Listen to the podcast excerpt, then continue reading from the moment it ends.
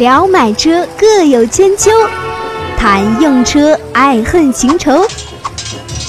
百车全说，你听我说。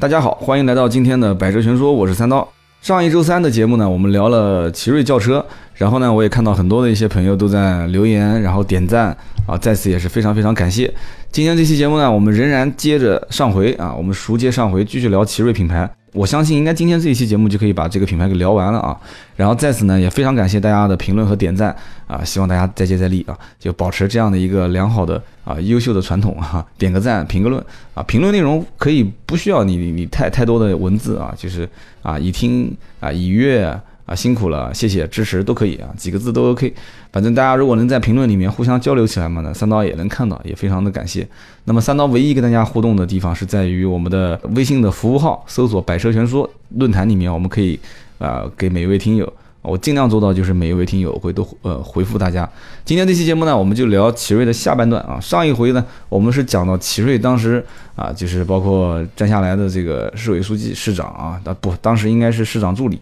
然后呢筹备这个奇瑞的生产线，建奇瑞这个品牌，然后挖到了这个尹同耀哈，尹同耀来到奇瑞去建厂啊，这个也是没人、没钱、没资金、没技术啊。当然钱后来是解决了嘛啊，因为当时几大国有的。呃，这个这个应该讲整合在一起，拿了好几个亿。那么有了钱之后要买东西，对吧？要买什么呢？要买设备。那么还要干嘛呢？要招人啊，就俗称当年的奇瑞集团的八大金刚，也是尹同耀带过来的。这个包括同学啊，这个同生，同生是什么意思呢？就当时一起同样进到某一个企业一致入职的啊，大家应该都知道，就是同时进某一个公司。同时入职的这个以前叫同生啊，比方说就是有些人同时考科举中了状元，然后或者说科举去同时一批啊入职到某些地方，那大家就是非常非常关系好的，就是很熟啊，就叫同生。那么这样的一些人呢啊，围绕在尹同耀的周围，那么有钱有资金了，有人了，就开始造轿车。但是造轿车一直造到这个车子基本成型之后，才发现啊，这个没有汽车的轿车生产目录。当时也就是三大三小有啊，三大包括一汽、东风跟上汽，最后一直在找啊，发现只有上汽这一条线有可能愿意把这个七字头的轿车生产目录给奇瑞来用啊，求爷爷告奶奶的，最后啊，上汽给奇瑞提了四个不原则啊，不投资、不参与管理、不承担风险、不分红啊，讲白了就是说，老子就是看不好你啊，你你奇瑞这个品牌估计也干不了多久，所以以至于当时干到啊，奇瑞。去找七字头的轿车生产目录是忍气吞声啊，就是磕头跪舔，一直啊拿到了这么一个七字头的轿车生产目录。那么拿到这个生产目录的时候呢，是当时出让了百分之二十的股份给上汽，啊，那就是当时俗称叫做这 上汽抢银行啊，上汽抢银行。阴差阳错的，到了两千零一年的时候啊，奇瑞当时后来遇到了一个这个在大马路上面啊，在北京的大马路上面看到了一台奇瑞风云的一个叙利亚的商人。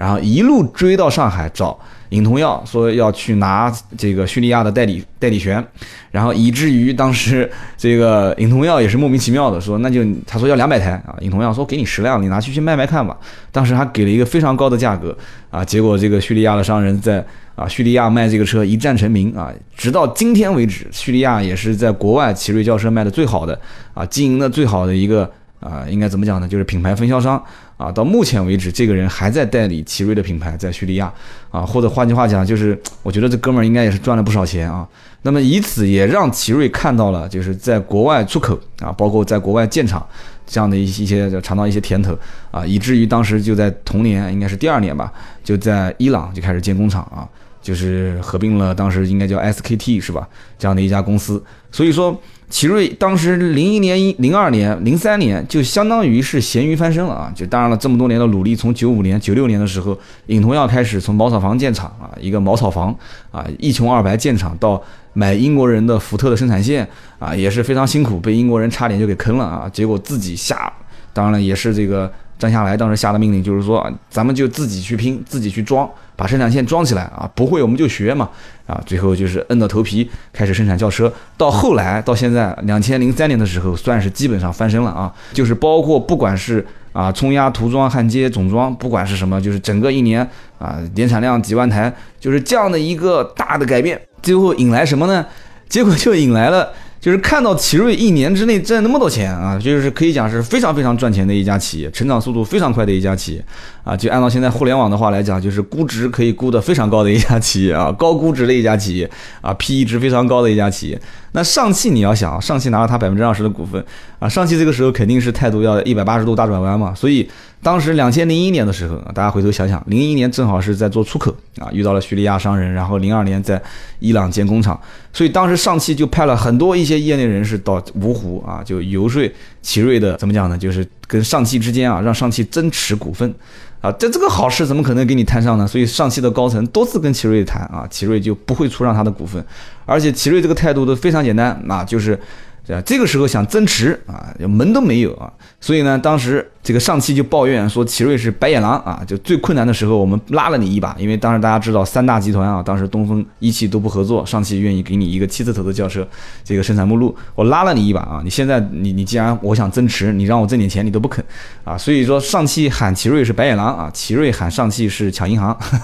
但是这个没办法，哎，当时你也跟我提了四不原则是吧？不这个不那个不这个不那个啊，你连你的经销商的这些。网点你都不给我共用啊，你就一点都不让我去占你的便宜，就是让我自生自灭啊。那么老子现在干好了，我也不可能给你挣钱啊。所以当时各方面的原因，所以上汽一直到两千零三年的六月六号就宣布正式推出奇瑞，那奇瑞就开始啊，就正式的不用再挂上汽的标了。所以大家在两千零一年、零三年。这个期间买到的奇瑞轿车，您仔细看啊，后面还有上汽奇瑞这上汽这两个字啊。零三年之后就不会再有了啊。所以说到了零三年之后，那么奇瑞干什么事情呢？所以我当时一直在怀疑啊，就是奇瑞有一些这个车辆的生产型号，他知道这个车估计能卖钱啊，能能能大卖热卖，他就忍着。零一年到零三年啊，咱就不把这个车推向市场。所以说零三年前后，当时零三年三月份是奇瑞第十万辆车子下线。啊，此后十万辆是一个应该讲是一家汽车生产企业的一个台阶啊，跨了这个台阶之后，奇瑞推了一个叫风云二。其实风云二代这个车呢，并不是很成功啊。大家其实如果了解的人都知道，风云二这个车子其实不管是从啊车辆的车身的宽度大小，包括它的配置，其实在当时包括它的营销方案，其实你在网上现在看也很多人都在诟病它啊，就是说当时也有人从这一代车开始就在讲说，尹同耀其实是一个。这个懂技术，但是不懂营销，而且是一言堂的一个领导啊。说当时为了拿这个车出来之后啊，拉个皮，然后加个长什么的啊，说出来之后要打倒老三样啊，就要跟老三样争市场。说当时其实这个政策是不对的，就是当时在那个年代，其实老三样卖的也不错，但是用这个车型去跟老三样去打市场，其实是是一个怎么讲呢？不是很理智的一个政策啊。所以说当时风云二上市之后也卖的不不是很如意啊。然后呢，当时到了零三年之后，也是出了非常非常多的一些车型啊。当时包括啊，当时零三年的五月份啊，我相信全中国人民应该都能记住这个车的名字。而且我相信开到路上，老远老远老远，估计第一就很多人一看就能看得到，就是啊，这是什么什么车啊？零三年的五月三十一号啊，奇瑞的经典车型 QQ 上市了啊。这个名字起的也非常经典啊，QQ。而且当时大家仔细想一下，其实零三年前后啊，我我印象中我玩。这个腾讯的 QQ 也就是在大概在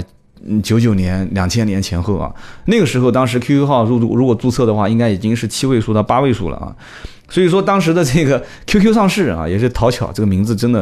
啊，我不晓得是谁取的这个名字啊，真的这两个车头的那个圆灯大家都知道啊，其实也真的很可爱，而且这个前面的中网，这个车子也是我唯一见过的，好像这能算是中网吗？啊，就是一个像像一个笑脸一样的一个嘴唇的那种感觉啊。这个 QQ 上市四万九千多啊，不到五万块钱，四万九千八，一点一升的排量。但是这个车一上市，包括我当年，虽然我我入行也不在零三年啊，就是很多年，就是零三年之后的几年我才入行。但是当时我对这个车印象非常深，而且我我当时第一印象就是说，哎，这个车这个车好像就感觉似曾相识啊，因为当时我也也也比较喜欢车，但是不是太了解车。零三年前后，所以说当时很快啊，就是当时应该是零四零五年的时候，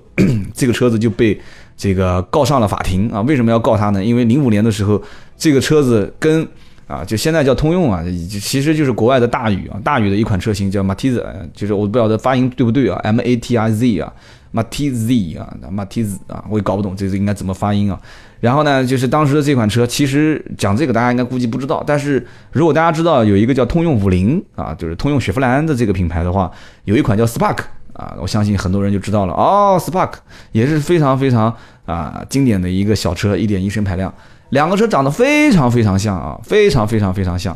然后呢，这两个车子几乎就换个标，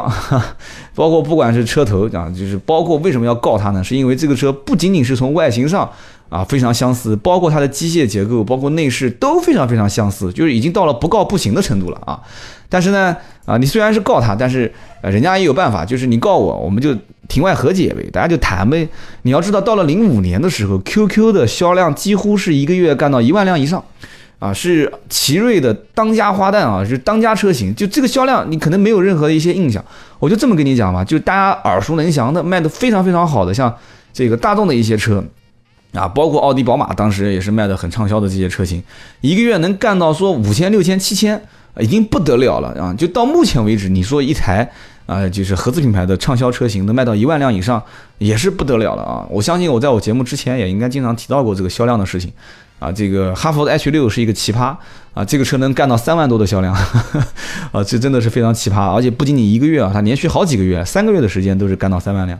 所以说两千零零五年的时候干到一万辆，一万辆的销量，但是呢，啊，同时被这个通用汽车集团以侵权告上法庭，啊，这个奇瑞 QQ 和。这个他们旗下的大宇的这款车，包括雪佛兰 Spark，其实就是在国内卖的雪佛兰 Spark。因为大宇的这款车型啊，没有进口到国内啊。你要讲到大宇这款车的话，那又能提了。零三年的这个东方东方之子啊，就是当时定位略高于现在的这个，就当时的这个这个这个风云啊，后来也是出了一个低端一点的奇云啊，就是当时的这个东方之子，其实有大家也后来在讲，其实就是这个 M 三。啊，就是啊，M 七 M 七的这个前身嘛，这个东方之子其实就是仿，也是韩国大宇的啊，这个还好，它有中文名啊，叫美男爵，爵士的爵啊，美男爵这个名字呢，可能很多人不熟悉，但是只要一讲啊，通用的景程啊，大家就哦，景程我知道。仔细看东方之子的话，其实它的车屁股啊，就非常非常像景程啊，就像被这个一个一个蛋糕被斜着切了一块一样啊。所以说这个讲到零三年的东方之子啊，仿大宇的这个美男爵啊，或者说是通用的这个景程啊，其实大家都知道，其实这个车子去拿通用景程的一些零部件去更换，直接就可以保养跟更换哈，就就这么直接。啊，然后后来呢，这个车子卖的也不是很好。东方之子后来就出了一个 Cross 的版本，啊，就号称当时是想干倒这个本田奥德赛 MPV。但你要知道，本田奥德赛其实在国内卖的一般，但在很多国家都是一个非常非常非常畅销的车型啊。所以说这个政策就像前面我讲的，就拿来打这个老三样啊，捷达、桑塔纳跟富康一样的，这个政策也不对。至少在我来看的话，这个营销政策就是有点往枪口上撞的感觉。所以后来零九年出的这个 V 零、V 零的 V 五啊，其实很多人讲说底盘啊、发动机，其实就是啊，当年零三年的东方之子的底盘跟发动机啊，就是包括后来也出了一个奇瑞，也算是。啊，就比较臭名远扬的一个事件啊，这个这个大家在网上应该也能找到，就是整个当时的这个门边啊，侧门的裙边，包括大规模的这个门边生锈，它这个生锈呢，还还不是就是说简单能看到，可能你能看到一点边，但是你把它拆开来之后，你会发现里面整个那一条，网上有很多照片，大家可以找一找，就全部都在生锈。所以说这个生锈呢，我当时还看过一些。比较久远的文章都在分析说，国产车为什么那么容易生锈啊？为什么合资品牌的车买回去用的时间长，它就不生锈呢？啊，我以前我也在奇怪这个事情啊。你包括有的时候看这个雨刮器，这个雨刮器用了用了一段时间之后，它也生锈。然后这个门把手有的时候也生锈，我觉得很奇怪。其实也不奇怪，你想想就知道了嘛，对不对？就是为了省成本嘛，对吧？就稍微对装潢懂一点的人。就大家都知道，其实做漆可以分成什么什么三底六面啊，五底八面，就是你做几层底漆啊，做几层面漆啊，包括你是不是水溶漆还是什么漆，这个漆那个漆，就这个漆面的成本啊，其实你可高可低。就是有没有发现有一些进口车特别漂亮的车，就是你老远一看就感觉这个车肯定是很值钱，但有些国产车啊，或者说一些低价位的车一出来就知道说，哎呀，这个车就感觉就不值钱。就这个值钱不值钱，除了外形上来讲，包括一些零部件的构造，其实这个漆面是很关键的。漆面就跟人的皮肤是一样的啊，有些美女啊，可能长得不一定五官很端正，但她皮肤特别好啊。有的时候啊，有些男性同胞啊，就比方说像我这样子的啊，我有的时候他长得不一定很好看，但皮肤特别好啊，我可能会多看两眼。啊，哎呀，这个怎么谈到这上面去了？有点偏题了啊，我们往回讲啊。所以说讲到这个，讲到哪了？就讲到美女，我都有点忘了啊。想和三刀互动，你也可以搜索微博、微信“百车全说”。讲到哪一年啊？好，我们就继续往下讲吧啊。就是不管是哪一年了，我们就往后讲。就是后来呢？就是到了这个零六年，刚刚应该差不多讲到零五年了啊。到了零六年啊，到了零六年之后呢，啊，就包括不管零五零六年吧，反正就是 QQ 这个车型后来也衍生出来几款车啊，包括 QQ 三当时也比较成功，但是 QQ 三后来出了一个就有点类似于三厢的这个 QQ，就哇就奇丑无比啊，那个就感觉脸被人打扁了，然后屁股被别人踢了一脚肿起来那种感觉。就那个车奇丑无比，我相信买这个车的人估计可能也是因为经销商大促销啊、大甩卖啊、库存车啊之类的，就是在二手车市场也是这个车就是不到万不得已不会有人会选购这个车的。就是你要如果是个两厢 QQ 那还行啊，就当时那个 QQ 应该是 QQ 六第六代啊，不是第六代，就是明名字叫 QQ 六，然后后来又出现了一个 QQ 蜜。啊，就 QQ 蜜，大家应该也见过，就是头跟屁股分不清的那种。哎，其实刚开始上市的时候，我觉得，哎，这个车挺有意思的啊。就是我要是自己去开车门，我估计可能拉前车门的时候就拉成后车门了啊。就头跟屁股长得一模一样，就感觉就是车子正道开反道开都可以的那种感觉。当时还觉得挺有特色，但那个车也是因为卖的特别特别不好啊，就市场表现非常差，包括那个 QQ 六也是，就很快就已经被市场淘汰掉了，可能生产个一两年就停产了。然后在南京的一个叫大厂的这个地方啊，南京的桥北，就是当时因为黑车盛行啊，所以大量的路面上跑的全是 QQ 啊，就是其实讲到 QQ 以后，我们可以聊一个宝骏啊，宝骏有一款车，它长得也是特别像 QQ，回头我们再聊啊，这种小型车、微型车可以专门拿一期来讲。所以说到了两千零六年的时候啊，两千零六年干嘛呢？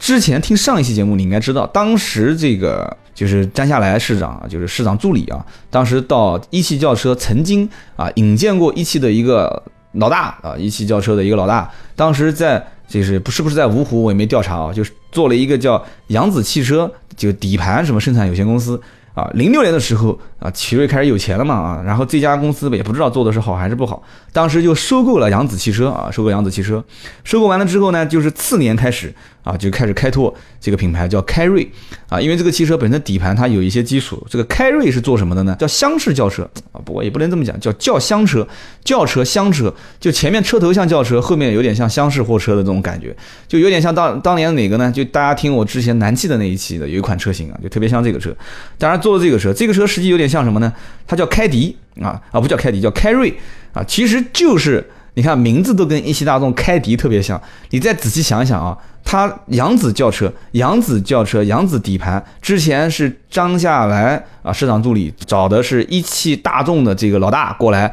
啊，就是组团跟奇瑞轿车当时合资做的扬子的底盘厂啊。你想一汽啊一汽，然后一汽轿车有一个叫开迪。然后这一款叫做开瑞，所以当时就衍生除奇瑞品牌之外，又多了一个叫开瑞这样一个品牌。但这个品牌其实，我相信在一些可能二三线甚至三四线市场，到现在应该也能看到这个车，就开创了当时奇瑞要多品牌发展的道路啊！就还别急，这才两个啊，马上后面还有。然后零七年的时候出了一款 A 三，其实 A 三这个车当时我已经觉得就是还是比较惊艳的，就奇瑞 A 三这个车。讲到奇瑞 A 三这个车呢，其实有个小故事啊，大家可以听一听。就是在网上，我也是随便到处瞎逛啊，论坛啊什么的，就是看。我曾经看到一个帖子啊，是一个应该讲是比较真实的啊，一个奇瑞车主当时真实的购车经历。就是奇瑞 QQ 这个轿车呢，你不得不否认啊，它真的是拉低了一辆轿车能进入老百姓家庭的这个区间，就让很多人觉得说车子这个东西啊是。就不是那么高不可攀了，就是我稍微够一够也可以摸到这个车，啊，其实包括在上一期节目我们聊就是自主品牌，包括之前我在聊啊，包括这个奥拓这种车型，我觉得就是这些车子能让中国人就发现，哎，我兜里钱不多。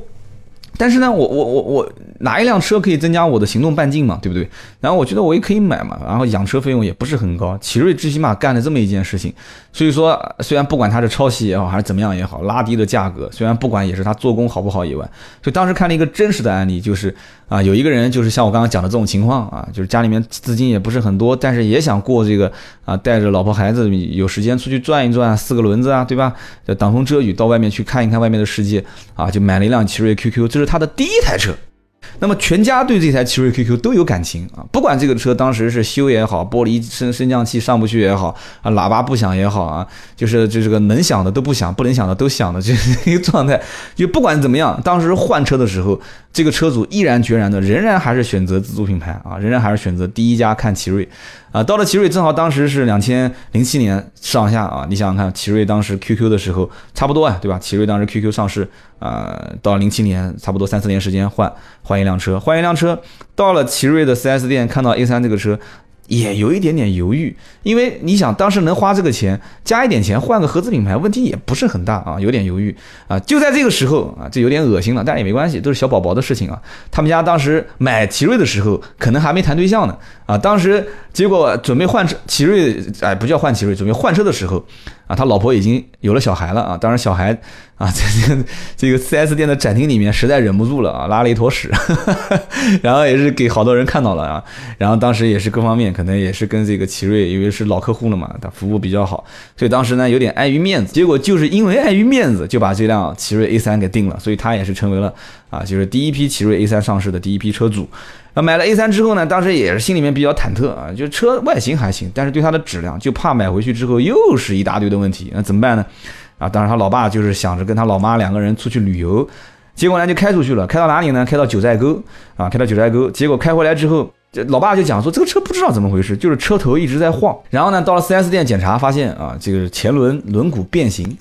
新车啊，出去啊，自驾游开一圈回来，说轮毂变形啊。当时就跟这个 4S 店讲说什么原因啊，就要跟他就讲换车啊，调轮毂啊什么的。结果呢，他老爸后来回去问他老爸，他老爸就讲了，他说儿子是这么回事，而且他是一边变形一边不变形啊。结果他老爸就讲了，说这是这么回事。说因为以前呢一直没开过独立悬挂啊，这次呢开了一辆独立悬挂的车出去了啊，所以呢就跟他老妈两个人就想去测试这个独立悬挂啊，就是他这个文章里是这么讲的，说据说连续将近四十公里的路啊，就是一半的车身是在。呃，就是铺装道路上面，铺装道路就是正常的马路啊。那另外一半车身呢，就在这个啊非铺装道路上面，就是这个这个石子路面上面啊，或者是泥泞的路面上面啊，就在测试这个独立悬挂啊。大家 老两口就在测试，所以这个这个场面也挺搞笑的啊。结果开回来之后，这个车子的轮毂就变形了。所以这个案例呢，一方面可以说就是奇瑞车主在培养老客户感情方面还是。还是在中国是有一部分人对它有感情的，但是另一方面也可以说明，就是奇瑞在当年设计车辆，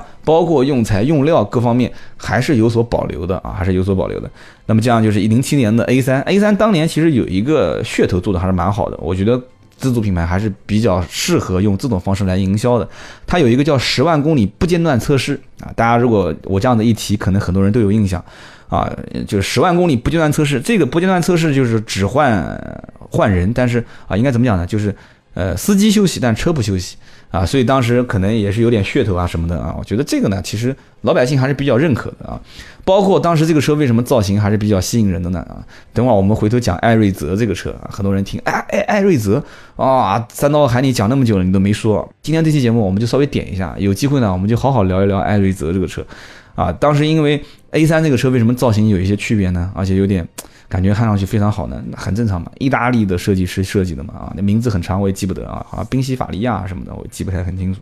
所以到了两千一一年的时候啊，奇瑞当时其实已经看到了，就是包括车辆的设计啊，车身的设计，包括这些，就是对于奇瑞的品牌的提升还是非常有帮助，有有帮助的。所以一一年的时候，当时奇瑞就是。啊，跟以色列的一些集团就频繁在联系啊，就当时不是讲一一年了，就是一一年当时就成立了观致啊，之前就在联系。那么成立观致呢，观致这个品牌是独立运营的啊，所以它奇瑞是不愿意太跟观致沾上边啊，不愿意太沾上边的。所以说当时，那么有了观致啊，有了观致这样的一个品牌，奇瑞就想脱胎换骨，让观致这个品牌独立出来啊，只走中高端路线啊，就是我们不讲很高端吧，就是只走中高端路线。包括到了一二年的时候，嗯，一二年应该大家都知道我要讲什么了。如果稍微了解点啊，就包括曾经有人讲我说啊，路虎奇瑞有路虎了，你都不知道啊，不是不知道。那期节目一方面确实是脑袋一闪，可能那一刹那我是不了解啊。可能说口误了，很多人讲说，哎呀，你都没说奇瑞路虎啊，还说路虎奇瑞就不是合资公司啊什么的。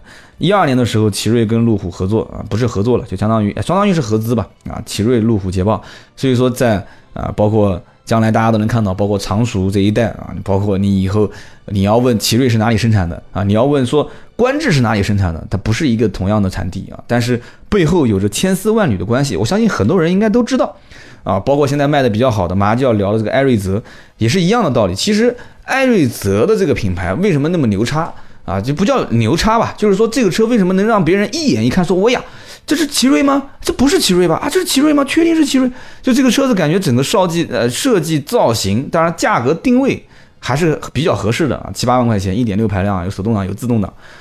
就是因为你回头看一眼你就知道了嘛，稍微八卦一下这个背后的故事就知道了嘛。当时其实。如果培养设计师、组建团队，在设计啊各方面，就是就是造模型啊、模具啊各方面，我之前也曾经，我记得有一期节目讲过了，从无到有，到设计、到开模、到宣传、到运营，每一个环节啊，设计、开模、宣传、运营，两个亿，两个亿。那么一辆车出来之后，如果一个月的销量过不了五千台，那之前你所有的投入基本上就是亏，就是硬亏。这台车如果卖个两年。市场叫好不叫座，那你之前投的这几个亿、七八个亿，就基本上就打水漂了，你收不回成本。所以呢，用国外的成熟的团队来设计是非常非常啊，就是超超超捷径嘛，就是土豪前面挣了一点钱，不管是抄袭模仿也好，反正我就挣到钱了啊！我挣到钱，我肚子兜里面有钱，再加再加上奇瑞本身就是不缺钱的公司嘛啊，奇瑞的研发中心大家可以了解一下，包括从国外啊挖了很多设计团队过来。所以当年奇瑞啊，有点像什么呢？有点像起亚。起亚当年，你看起亚现在的很多造型，你大家看起亚，从具体哪一年开始我不知道啊。但是你看起亚之前的车设计都是好，感觉就是很中庸，圆头圆脑，就好像突然一夜之间，起亚所有的车又运动又设计的线条感、时尚啊，就又反正基本上都很卖座的。K 二、K 三、K 五啊都很卖座。起亚因为当年找了大众集团的设计总监啊彼得希瑞尔，所以说挖了这么一个大师过来。所以说，这个找关键的人，花核心的人物，花大价钱啊，去挖还是有好处的啊。那么起亚既然尝到甜头了嘛，奇瑞也看到了嘛，对吧？你你尝到甜头了嘛，那我也得要啊，对吧？对，要干嘛呢？要模仿，要跟风啊。所以奇瑞也开始要要去挖人了嘛。那挖谁的呢？啊，奇瑞就挖到两个人，一个是通用的设计师叫 James Brain Hop 啊，这个英文讲的不好啊，James Brain Hop。然后同时还挖了一个人是谁呢？啊，这个人就牛叉了啊，曾经在保时捷工作过的啊，叫什么 Hankon 什么的，什么 Sarah Coger 啊，就是这两个人啊。那反正就英文很长啊，大家自己有兴趣上网搜，照了我这个不是很标准的英文字母去去大概搜个模糊啊，然后直接搜，应该能搜得到啊。但是是谁不重要，反正挖了一个通用的设计师，挖了一个保时捷的设计师，OK，两个人，然后才诞生了艾瑞泽的这一系列车型，特别是艾瑞泽七这款车啊，大家应该感兴趣，是是是，还是非常非常感兴趣的啊。包括奇瑞现在这个标志啊，以前大家一直说奇瑞的标志是什么呢？啊，说英菲尼迪叫大奇瑞啊，为什么英菲尼迪叫大奇瑞呢？因为英菲尼迪的那个标，英菲尼迪的那个标把中间的那个斜杠往下拉一拉。就不就奇瑞了吗？所以经常会出现这个问题啊！英菲尼迪的车主停在停车场，然后司机啊不，保安就跑到这个大厅喊说啊，外面的那个奇瑞车主把车挪一挪啊，那个奇瑞的 SUV 的那个车主把车挪一挪。啊，问了半天没有，这个报车牌号，那个车主说：“我老子开的是英菲尼迪，不是奇瑞。”再给你讲一遍。啊，曾经在我们啊店里面也曾经发现过这种事情。门卫讲说，门口的那个奇瑞车主把车挪一挪哈。所以说，但是现在奇瑞这个标大家看啊，一个椭圆形扁的横着的椭圆形，中间一个倒三角啊。所以说啊正三角，所以说这个奇瑞现在这个标，我觉得看上去还挺好的。而且我从个人角度来看的话，现在的。通过艾瑞艾瑞泽的这款车，虽然说啊，有人讲说是以前是概念车阿尔法的原型，然后完了之后啊，慢慢的通过最新的什么什么什么平台啊，这个平台我们都不谈，奇瑞本身现在的自主研发能力，在国内自主品牌当中还是算比较强的啊，就是我们不讲这些，但是。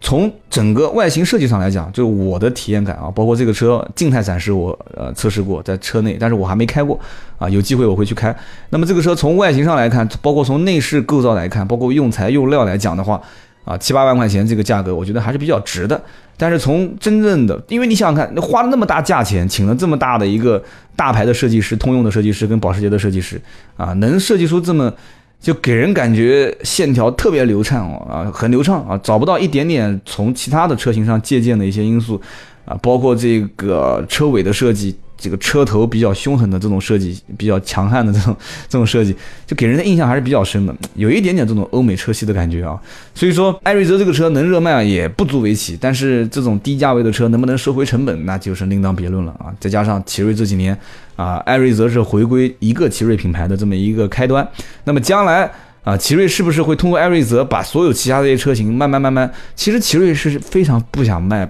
QQ 这个车的。我可以今天这期节目如果给奇瑞的高层听到的话，我真的应该是说到他们心坎里面了。奇瑞的 QQ 这个车，且不谈啊，这么多年的价格它一直没有往上提，能不能挣到钱？有有，甚至我曾经听过经销商讲说，奇瑞 QQ 是卖一辆亏一辆。我们就不谈它亏不亏。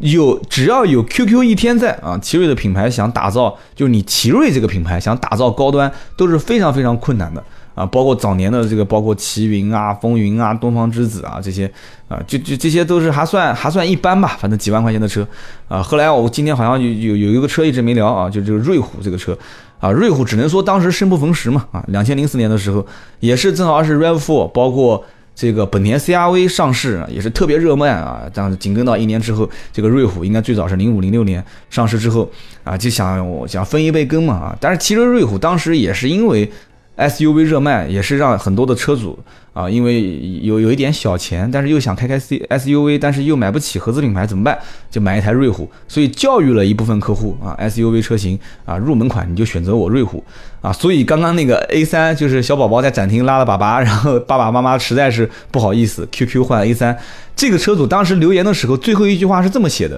啊，我印象非常深。他说 A3 开几年之后，我下一辆车就想换瑞虎。瑞虎五，你看这个人是跟奇瑞是忠诚粉丝粉丝啊，所以说这个我们也不黑奇瑞，我们也不抬啊，我们也不是车托，也不是车黑，就是说奇瑞确实在当年大量的这些低端用户、低端车主进来之后，后面的换代能不能留一部分客户，我们就按照百分比来算，就算流失了十个有六九个流失了，你要想奇瑞 QQ 一款车型一个月卖一万辆，它还是会有一部分的奇瑞的粉丝会留在它的品牌的旗下，所以它现在。摆脱以前的中低端或者说很低很低端的这些车型，然后把奇瑞稍微的转型一下，也不需要太高端，就是只要能现在抢占一部分的 A 端车，就是 A 级车的市场啊，再稍微的够一够 B 级车就行了。那么打造观致品牌是奇瑞后期的一个核心啊，观致品牌后期我们有时间可以好好聊啊，就是。一年还是两年啊？这个原价回购的这个项目啊，就当时也是非常震撼，就是没有一个汽车品牌敢说一两年之后回购，但是不是原价我不太清楚了，因为当时我看过那一套营销的方案，还是相当相当给力的啊。那个营销方案就是可以说这个观致如果按照真的是这么操作，没有附加条款的话，那就是说观致这个车的保值率几乎是等同于很多的德系的热销车。为什么呢？因为你开一年开两年。他跟你签协议，就你买新车的时候，他就跟你签协议，他就可以以这个价格回购，之前就给你签好，啊，就非常嚣张的一个协议。所以说，国内的自主品牌，中国人是非常非常聪明的，想要去运营啊，运营一个品牌，想要把它打造好，我十分看好将来中国有一些品牌能在国际上啊站稳脚跟，能成为神车，啊，在可能我们以后出国，在国外很多国家能看到城市里面甚至出租车用的都是我们自主品牌，但是前提是什么呢？就是现在还需要时间，而且方向千万不能走错，千万千万千万不能浮躁，就像手表一样的，男人都爱表啊，叫穷玩金，富玩表，玩手机的是傻。最后一个是个脏话，我就不讲了。手表是最讲究工匠精神的，其实手机回到我上一期节目讲的啊，不是手机就是汽车，也是讲究工匠精神。所以说这个工匠精神就一定要。你你可以去找一些车去挣钱啊，去去刷销量、刷流水啊，什么都没问题。但是你一定要找一辆车，或者说你潜心去研发一辆车。你可以一年不去投放市场，两年不投，三年不投，五年不投。但是，一旦投放市场，大家都会惊艳。因为现在你看，国外有花钱拼设计师啊，国内有研发啊。我的，你像包括吉利，现在李书福也在研发一些这个什么什么英文也是很长的这个什么这个那个的防爆系统放下去。就是你现在有研发团队，中国人现在的技术科技含量都能做得非常非常高端，跟国外国际接轨啊。互联网创业这么热，那么汽车的一些零部件构造，慢慢慢慢慢，中国人也发现，包括现在很多高校汽车的相关的这些，包括国外留学一段时间回来。啊，回馈于国内的一些汽车的这个相关的汽车生产厂，也能开得起这个工资，也能养得起这些高科技的人才，将来很有可能，也可能可能是两年三年，可能不会那么短，五年十年会出现一个品牌，啊，也这个品牌也可能是奇瑞啊，或者说是啊吉利啊，或者是比亚迪啊，但是你说后面再重新出现品牌，我觉得可能性不是很大，啊，他们会可能去扶持一个品牌出来，或者在现有品牌这个基础上面裂变出一些啊。就像这个以前李东生写过一篇文章啊，一个系列文章叫什么呢？叫“鹰的重生”啊，“鹰的重生”。所以说这个背后有很多很多的故事啊，要讲的话可以衍生出来。但是我们今天就讲了奇瑞啊，讲了奇瑞的两期节目。今天这期节目呢，我希望大家呢听的还是比较过瘾啊。因为这里面呢，我也是啊稍微准备了一些素材，可能有些还没讲，包括啊所谓的叫合资自主品牌啊，就是这里面当年。一二年出了啊，就是一二年奇瑞跟捷豹路虎合资之后，在一二年前后，国内出了好多好多，但不是因为奇瑞啊，就是叫做合资自主品牌，以后我们单独可以拿一期出来讲。就是很多人一听可能就懂了，就知道我在讲什么。什么叫合资自主品牌呢？就是它既有合资的影子，但是它又是属于自主品牌，可以拿一些自主品牌的国家相关的政策啊，比方说像